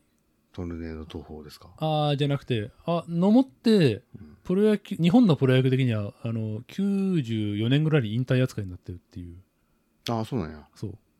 それは大リーグに行ったから？そうえー、当時今はメジャーリーグ行くにあたってなんかまあいろんなルールを決めて、まあ、こんだけのこの辺のあるルールを守ったら行っていいです。自由に行っていいですよっていうのがうん。ある当時はそれがなかったからやめてあっちに、えーっとまあ少なくとも球団に許可をもらうことにはもうまずスタートラインすら立てない。う。んだから当時一応野茂以前にもメジャー挑戦した選手は何人かいたはずやけど基本的にはもうもう引退直前ぐらいになって最後にちょっとやってみた。うん。だったはずだから野茂は全然バリバリの時にやりたいっつってまあえー、と所属チームの当時近鉄バファローズうん。は、えーもちろんというか、まあ、許可しません。まあでもそんでも行きたいんや、めちゃくちゃ稼ぎ頭ですからね、うん。そういう意味では、まあ、当時の大エースやからね、うん。いなくなったら困るってのもあって。でなんかまあ多分裁判までやったのかな。忘れたけど。まあまあ揉めた結果いやじゃあもうもう帰ってくんだと。いや帰ってきてもお前の居場所なんかねえよっていう感じで引退扱いにしたはずかわいそうね。それでも行ったってすごいね。だからだからあの行ってえー、と初めのキャンプ中とかは日本のマスコミも結構バッシングしてたんじゃなかったかな。ちょっと俺うろ覚えやけど。で活躍し始めてぐるっと。ぐるっとした。ああメジャーでも活躍してきたの？野茂さんって。めっちゃめちゃ活躍してるよ。嘘。あそうなんや、新人を取ってるはず。1年目か2年目に。しえーそうなんや。あ知らんかった。えーっと、うん新人王としてノーヒットノーラン2回やってるんやけど、2回、いや3回かな。えーっと、向こうの、こっちだこっちはセ・リーグ、パ・リーグやけど、うん向こうは、えーっと、アメリカンリーグ、ナショナルリーグ。あア・リーグあナ・リーグ、ね、そうア・リーグ、ナ・リーグ両方でノーヒットノーランやったっていう。ほんとすごい人なんや多分、えーっと、向こうでも10人ぐらいしかおらん。まあ、当時か。今は知らんけど。やし、もう一さらに1個が、そのノーヒットノーランやった球場うんが、ちょっと標高高めの2000メートルぐらいのところにある。う ん要は空気が薄いからと球が飛びやすいっていうそこでノーヒットノーランやったのも多分まだ10人いるかいないかとかじゃなかったかな。すごい人なんやすごい人ですよ。何を今更？知らんかった。いや俺ノモマックスだけ持っとってんて。ノモマックスってごめん何？えエアマックスののノモバージョン。知らない。それ知らない。それなんかピュレプレミア出るんじゃねえかっつってその親戚がアメリカに旅行行くって時に無理って買ってもらって、へえそれは？今？どっか消えた 多分あのエアマックス系はもうあの加水分解してボロボロになってると思うね。多分当時そのイエローグレーってやつですごい、うん。あのプレミア出た出た出てんて、うんノモさんも出るんじゃねえかと思っとったんやけど。出てんじゃないの？でいや分からん。結局もらったけどうん。保管どこにまあでもそそうやね。多分保管状況よっぽど良くないとうんダメになってるよね。でもほでも俺破管買ってんて。ああいや白亜感じゃなくて空気に触れまあまある触れるのはずやから、多分下手したらあ一回も開けてねえような気すんな。えーノモマックス。うーん。違うな。いや普通にエアマックスしか引っかからんな。ノモマックス。あノモマックスあった。2000 8000円。安い。まあ、うん、そのそこまでのプレミア感はなかったってやつかね。だからまあこれパッと出てきてたからももしかしたら復刻モデルかもしれんけどまあそんなにプレミアがついてますって感じじゃないね。でもノモは本当すごいよ、うん。まあ、まずそのまあ押し切っていったっていうのもそうだしそれで成功したっていうのもそうだし。その結果少なくともイチローあたりが活躍するまではピッチャーが行く。ああそういうそんなイメージだったね、イラブとか他もなまあ誰いたかな。まあうん。何人かはピッチャーが行ってまあまあ活躍する。うん。でそうイチロー行った時もあ打者無理だよ。あの向こうのガタイ見てみって、う。ん。日本人が行ってできるわけねえじゃんみたいな感じ、イチローさんもやっぱレジェンド、うん、あれもや、うねん、あの人もやばい。どうかしてる。かっこいいね。そういう世界で活躍する日本、し、まあ、活躍してもそうだしそれの第一人者ってのはやっぱりそれなりの苦労してるはずだからそこを乗り越えてやったっていうのはすごいしそれがあったから今の大谷なりがあるって思うとさらにねエモいねっていう。すごいエモいし大谷さんのが、まあ、飛び抜けてすごいっていうのがかっこいいよね。ね。なんか。これ？意味わかんないね。意味わかんない。ね、だもしかしたら佐々木朗希がその少なくともピッチャー部門ではそこを追っかけれるかもなっていうね、ああ二刀流ではないんや。うん、それじゃない。ピッチャーだけ。ただこれもまた意味わからんことたくさんやってる、佐々木さんも？うん、あの去年、えーまあ、高卒でプロ入って、まあ、だいもうすごいもう金の卵じゃないけど、えー、となんだもう将来の大エースが確定やからもう大事に育てられてるんやけど、うん。二十歳去年に、えー、とようやくその本格的に、まあ、先発でやりやりましょうっつって、で何試合目だろう。5月6月7月ぐらいだったから多分、まあ、10試合投げるか投げんかぐらいで完全試合をやったっていう。完全試合っていうのはもうラランナー一人も出しません。ヒットも打たれません。フォアボールも出しません。打たれてないんや。そう。ってのがそれが、えっと平成は一人も達成してない。ああ平成牧原さん。そう牧原以来。30何年ぶりかな。すげえを二十歳の若者がやったっすごいね。てのとプラス、えー完全試合プラス、えーっと最多奪三振、うん。1試合20ん？20だか21だったかな。っていう、えーっとプロ野球の最多奪三振タイ記録。えもも同時達成。う恐ろしいね。かつ勝つ？かつ、えーっと連続13奪三振という日本プロ野球記録更新。ああすごいね。を3つ同時そそんだけやっとったらもうノリに乗っとるってことか。ね本当あれはだもう、うん、あれ俺は生では見てないけどツイッターのタイムラインがざわついとったもん。え なんかなんかえとりあえず初めは佐々木が三振取りまくっとると。うん。三ああすげえ連続三振。ああまた三振また三振また三振っつって。9が記録やったんやけどそれを13まで伸ばしたっていう。すごいね。13ってもね意味わからん。なったらでつまり13えっ、とアウトカウント3つで1イニングだからだいたい丸4イニング、えー、と後ろの野手陣は何も何もしてないって言ったらあれやけど球が飛んでいこんかったっていう。あそうだね。恐ろしいね、あその人も体のサイズって結構でかいんだでかい。でかいけどまだ細い。ああの体よく160出るなっていう。あ190ぐらいあるが身長。あーあったと思う。80後半か90ぐらいだったと思う。そのぐらいないとダメなんかなしだからそその3つ同時達成して、えーもう一個話題としては、えー、と実はキャッチャーが18歳やったっていう。ん？18歳。あ取っとったっしょ？うん。キャッチャーが、えー、と高卒のルーキー。すごいね、それは。佐々木の、むしろ佐々木の方が先輩やったっていう。普通なんかこう、若手のピッチャーが活躍したら、まあ、キャッチャーがベテランで、うまいこと引っ張ったと思ったら、うん、実は、わあのもっと新入りやったっていう。でその人もすごいんやね。す。ごい。うんまあ、佐々木方じゃないけど、まあ、3割れてないけど、やっぱすげえな。すごいな。だから、170後半とか、俺ぐらいの身長でもダメなんか。ダメやね。うん。普通にち今活躍するみたいなもう、100、あれ、誰だっけな、昨日誰かの数字見たら、190センチ、90何キロっつって、90何キロあんだ、この人っていう。まあ、タッパーから分からんか。村上様はどのぐらいなの？ああ、まあでもでも180ぐらいあるんじゃなかったっけな？うん。やっぱりはでも100までいかんでも80とか90とかは割とある筋肉質な。見た目に分からんでもかなり。武藤さんもね、結構でかいしね。あプロレスラーはみんな基本タッパない、特にあの辺の世代までは身長170何歩以下はもうそもそもあの試験受けれんかったとかえレベル ?170 でだ試験受けれんの？ええあのライガーじゃなくてあのウルティモドラゴンがそれで8回出るはず身長低すぎてそもそも試験受けれんかったっていう。ええ世界やな。まああれはまあ相撲取りももうそう一時までそうだったよね。そうだね。多分それはやっぱりもう入ってこないっていうんで低くても受け入れてるけど。野球の場合はそんなことまあそんなことせんでもしたらあれやけどまあ自然と淘汰されて出来やつが残るみたいな。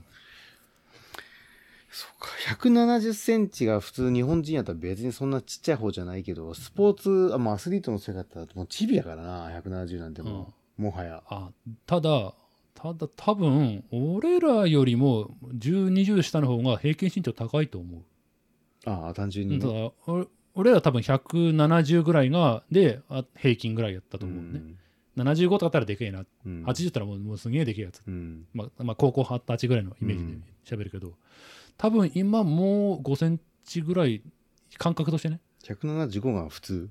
ぐらいのイメージすげえ。あまあでも知らない、まあ、まあ俺の今これの根拠はあの自転車屋の時に子供がみんな結構でかかったっていう、確かにうちの甥っ子が中学校1年生で171やね、ああやっぱりね。そのでけえなと思うよ、やっぱ。あのえーって。当時メーカーとしてもチャートがあってこれこのサイズはだいたい4歳6歳ぐらいまでです。これ10歳ぐらいまでですってあるんやけどそのチャートに合わん子が結構おって。でまあ20まあ身長だけ見て。ああうん22 2インチのこれかなって。24まあまあ小学校いっぱいはこれ乗れるかなって話しとったら、まあ、じ実はその子まだ小学校にまだ幼稚園児やったとかって。え 小学生ですらなかったってこと？今度小学生ですって言われて。おお6年は持たないですね。でも本当でかい子多いよね。なったら小学校56年ぐらいの時点でもうそのいわゆる子供用のジュニアマウンテンのサイズが合わんくなってきて大人と同じいわゆるママチャリ系に乗乗れちゃう？乗っちゃう？俺らの時ママチャリなんて多分無理せんと乗れんかったよね。まあまあまあ。その。小学校の自分なんか。まあ僕は比較的でかかったかあー姉さんはそうやら、ね。あれやけど、俺とか丸とかは本当に多分そね。うん、その辺は。そっか。俺し、俺高校1年生の時どんだけ身長あったんやろうなと思って分からんげんだよな。171、2かぐらいあったかもしれんけど、あと高校でそんなもんけ？もうちょっとあったイメージ。あわちなみに今何センチ？178。ああ。だから分からんねんてな。でさ最後に測ったのは？あでも健康診断で測ってる？そう、最後に測ったのが、つい最近、あの、人間ドックで測って、うん。あす2月かな、うん。うん ?1 月か2月ぐらいに測って178やったから、もう一個いけるね。いや、結構、うん姿勢悪いから、そうそうそう正してやったら178やってんで。あーあーそうかでもでも猫で改善したらちょっとこう背骨がももっと伸びるかもしれんけど、として180大台いけるかも行きたいなとは思うけど、こんな2センチも伸びんやろ、なかなあか。あれも言ったっけ俺今の会社入るまで健康診断ろくにしてなかったんやけど、うん。健康診それまで170そのえっ、と高卒で入った会社で最後に測った時に173ぐらいうん。やったんやけど今のところの健康診断で174.8までまあ、ただこれ結構毎年ブレるんやってねブレるよね。そうあ、俺はブレんか。俺177.7ね。あの、あ昔。ああずっと大体そのラインやってんけど、今回ちょっと意識してこう、ぐっとそんなん 姿勢を正してみたら、あら、伸びてますね、とか言われて。2ミリぐらい伸びたあら、あ伸びたって。やっぱ多分そういうのあるんやろうけど、で、丸さんがう、ん高校の自分の記憶が多分まだちっちゃかってんだよ。ああちっちゃいね。で今結構普通じゃいね。平均ぐらい？7週圧倒的にちっちゃかかったよね。あまあまあ中学校の時。確かにあの今はないらしいけど背の順で並べっていうのをやったらあ毎回絶対に。間違いなく先頭で、ね。今思うとすんげえ身長伸びたんやなと思って。そうだね高校までそんな大きくなかったからやっぱり。130センチ台とか言ってたよ。は？えいいつ？高中学？高一高一ぐらい。え高一で？138、9とか、まあでも確かに女の子と並べるぐらいやったかな。下手したら。うん。いや下手せんでも普通に並べるレベルやった。な弓道部やったからあの女の子持ったけど並べるレベルやった。で、多分、社会人になってからも伸びとったって言ったし、まあまあ二十歳過ぎるまで二十歳ちょいぐらいまでは普通に伸びてもおかしくはないがうん、改めて確かにすごいね。よう伸びたねめちゃくちゃ伸びたんやと思うよ。だからそういう意味では。ニョキって感じやろね。1年間若かったら多分全然要望違うぐらいに伸びとるわけやから。ああまあ大人になってから伸びる方あどっちがいいんやろなスポーツ的には子供のうちに伸びた方がいいんやろないや、でもなんか痛い。あ成長痛？ググッドリなんだっけグッドリットみたいな。あの、もうあの、腕腕力王みたいな名前の、グッドリッチ？グッドリッチ症候群みたいな。何やったっけ？あったね。ガンガンなんとか。もうなんかその、膝痛くなれんでね。あ膝の軟骨が。はうん。まあね。俺があるね、あって、うん、かがめんとかあるし、うん、グッドリッチ。グッドリッチではない。なんだっけ？グッドリッチですよ。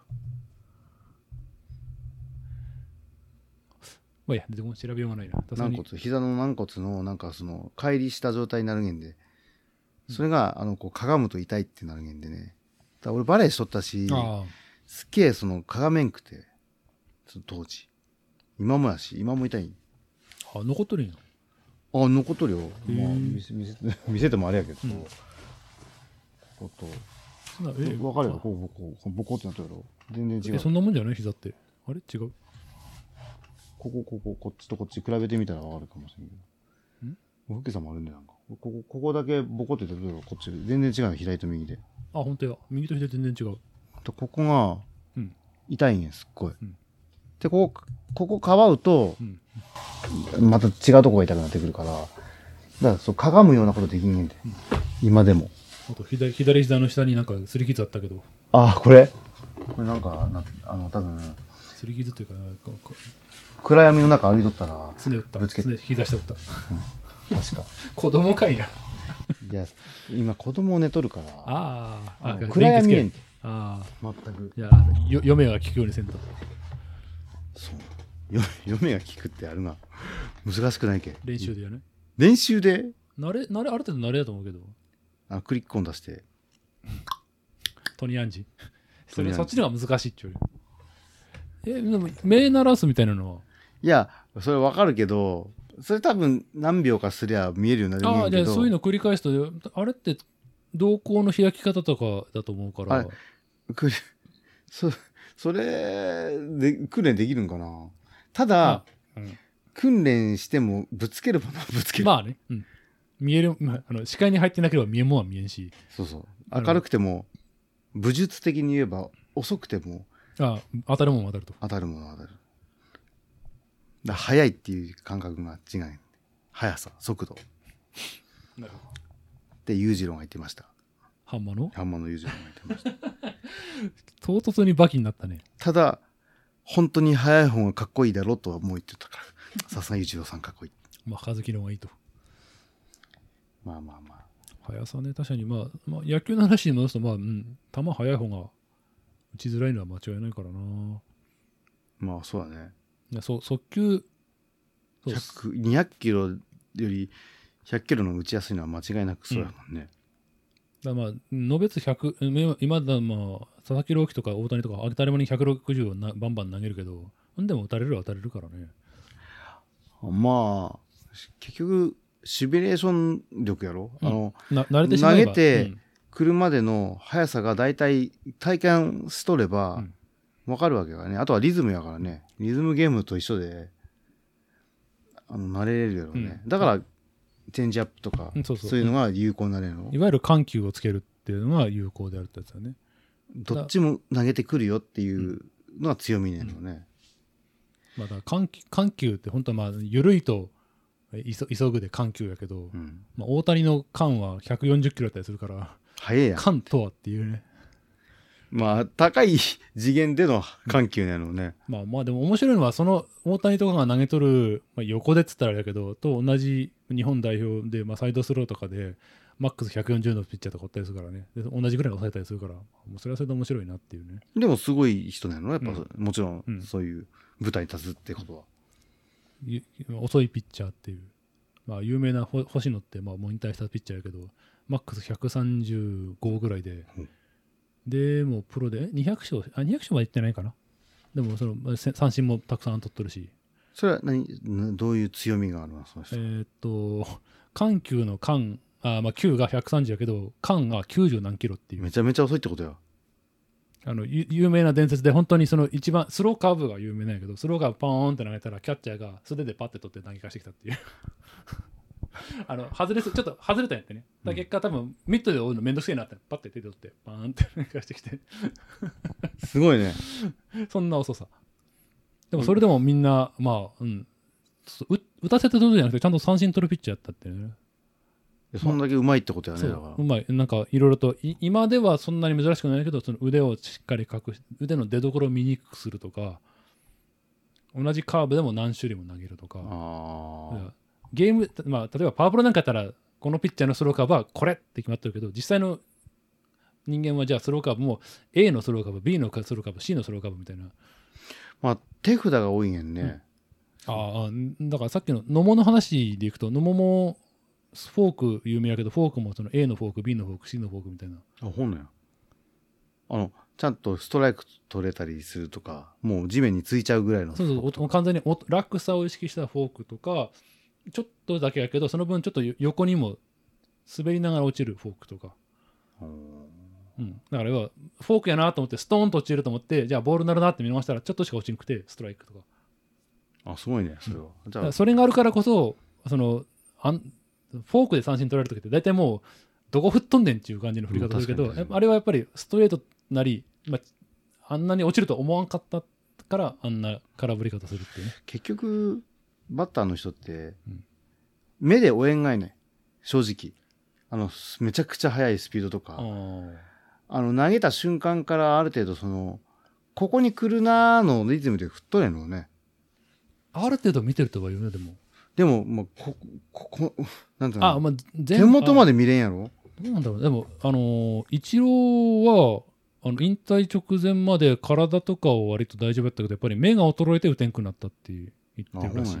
だから違うな？なんだろううーんともちろんその直前まで見てるわけじゃないけどその投げた瞬間の情報量が違うとかじゃない？その縫い目が見えたってことはこうだっていうのもあの瞬間でパッと判断してるとか、まあでもそれってでも投げた瞬間の手元から打つまでってもうほとんどリズムじゃない？どうあでもイチローは違う気がする。なんか変なことやってた時々。いや松井さんは確かすげえバットスイングのスピード速いねん確か。あだからまあギリギリまで見れたっていう。ああでもイチローも多分そそれはあると思う。イチロー、あの有名な話であのホームランを打つ時と普段とでスイングが違うっていう。なんか狙ってホームランホームランを狙ってますってスイングが時々あって。そのスイングの時なんか特にその全盛期30歳ぐらいの頃のホームラン狙ったスイングはなんかすげえ。あほんのや俺な俺聞いた話やったら普通の人はストライクを狙うけど、うん。狙ってうん。こうバッバッターを振るんやけど、イチローさんはストライクは打てるから、うん。ストライクじゃないところを狙っているっていう、狙ってるっていうかあのヒットにできる感覚が広すぎてボール球でも手出してしまうみたいな。なんあかそう。あのこれもあの記録つく252安だったかな。記録作ったシーズンのあのホットゾーンってあるけどあのストライクゾーンを9分割して、うん。えーっとさらに外側をその、えーっと16分割かな、えーでして、まあ、それぞれのじゃあここはこここに来た球は何割ヒットにしてます？あこんなもんわかるんや。っていうのがバーって、まあまあ、でこれデデータやから。で、まあストライクゾーンはほぼもう2、3割、3割とか打っとるんやけど、なぜかボールゾーンまで、なんか2割5分とか3割とか打ってるゾーンがあって、まあ、得意ゾーンがあるんや。そう、ボール球やけど。もうで打てるんやそう、打てちゃうから。実際なんか、うん、あの、イチローのそのなんだろうハイライ、えー、と名シーン集みたいなやつで調べると出てくるけどあのその名シーン集のあのなんだろうな。えっ、ともう変なバッティング編みたいなのがもうできるぐらいにそんなクソボールをワンバウンドしそうなボールをヒットにするとか明らかに、体が反応しちゃうんじゃないですか。うん、そう。反応して普通ならそれでボテボテになるんやけど反応した上でヒットにしきるみたいなあの人もかっこいいよね。なんかもう侍なイメージがあるよな。ああ確かに。細身で。うん。いわねゆる筋骨隆々とは違う方式で。そうだね。なんかかっこいいなと思うけど、あでその点のハイライト見るとあ英語実況なんやけど基本的に。だい、えーとちょくちょく出てくるのはそのマジックワンド。魔法の杖を持ってるっていう、ああうん、でもなんかイチローさんってねあれね。あの野球に特化しすぎて他のスポーツ全然ダメねんね。ああなんかテニスとか下手らしいね。下手だしあのバスケのゴールに入らんげん。全然入れれんげん。あったあったあったあった。うん、らマジックえ？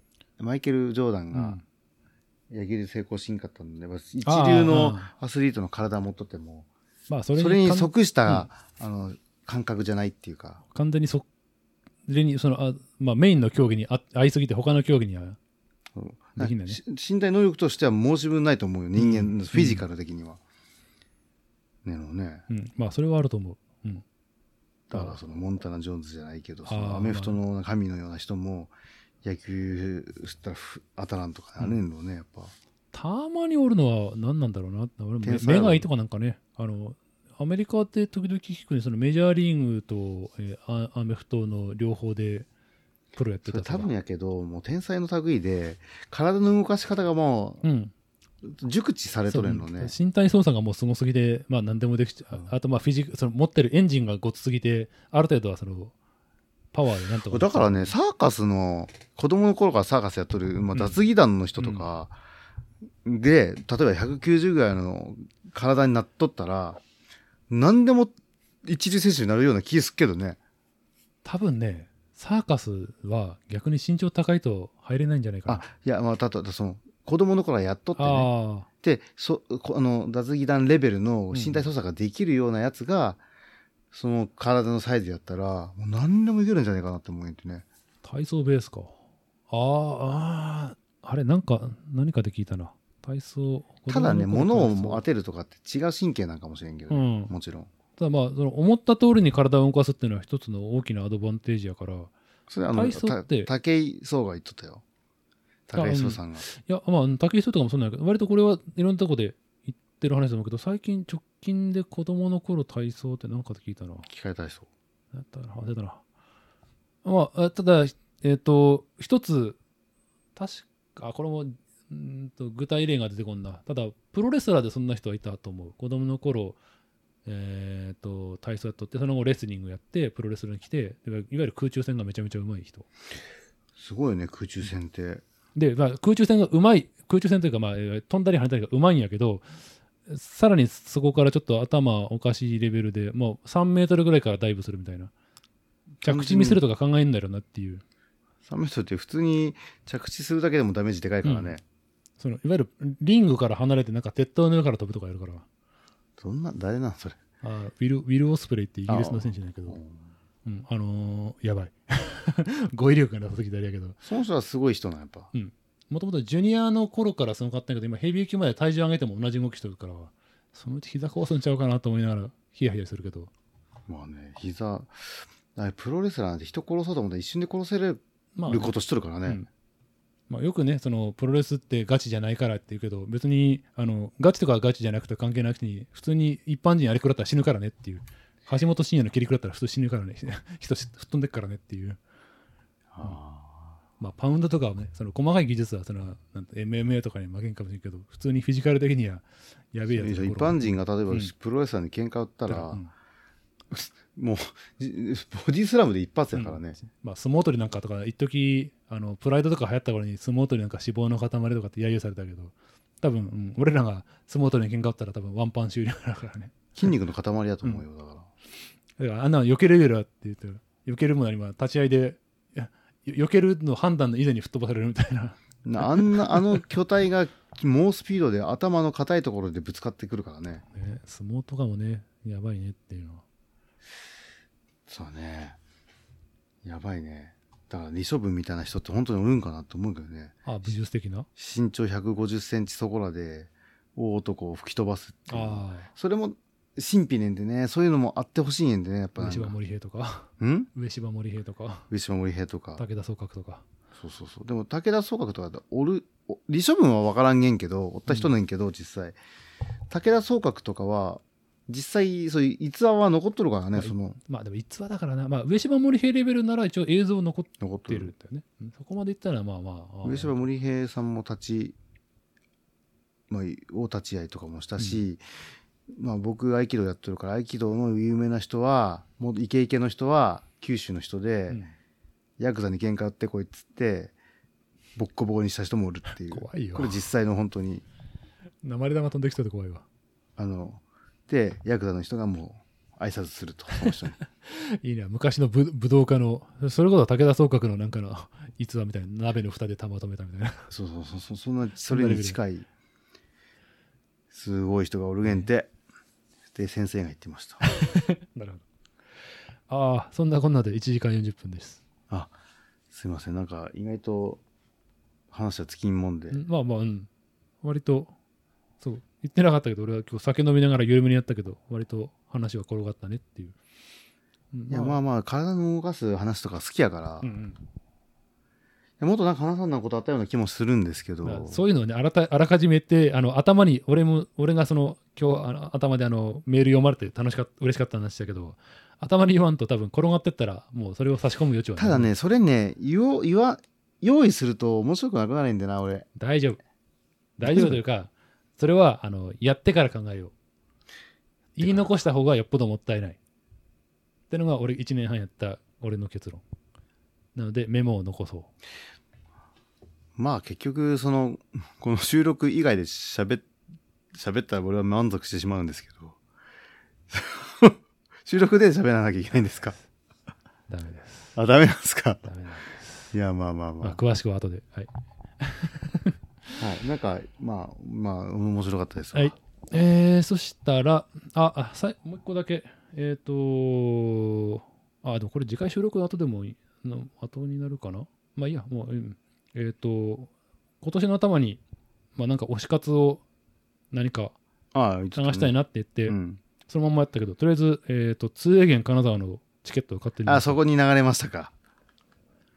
わからん。まあ、とりあえず買ってみただけ。ああそうまあ、い一回見てどうどうかなっていう。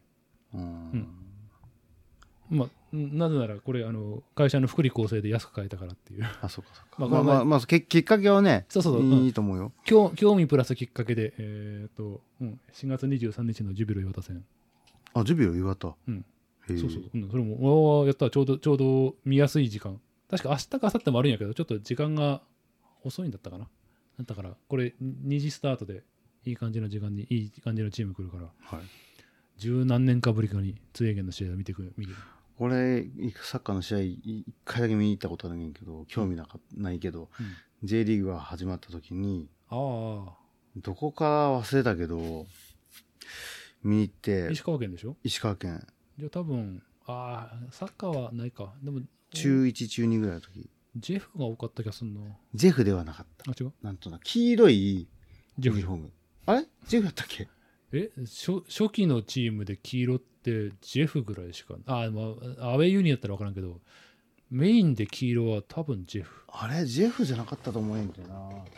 なんとなく。まあジェフなんかもしれん。ジェフは市川さん？まあちょくちょくと,、えー、とちょ当時はあジェフユナイテッド市原、うん、ジェフかな。まあ完全に寝落ちしたしな。やってで落ちてしかも当時プラチナチケットでしょうねいやなんかなもう。3点で普通になんか落ち着いとった？ただやったと思うよ。え？あただか誰かからもらったか。もらったんでしょ？それに当時その中1開幕何年目？23年目とかでそうそう。ただはないやろ。いやなんか全然興味ないけどもらったしって。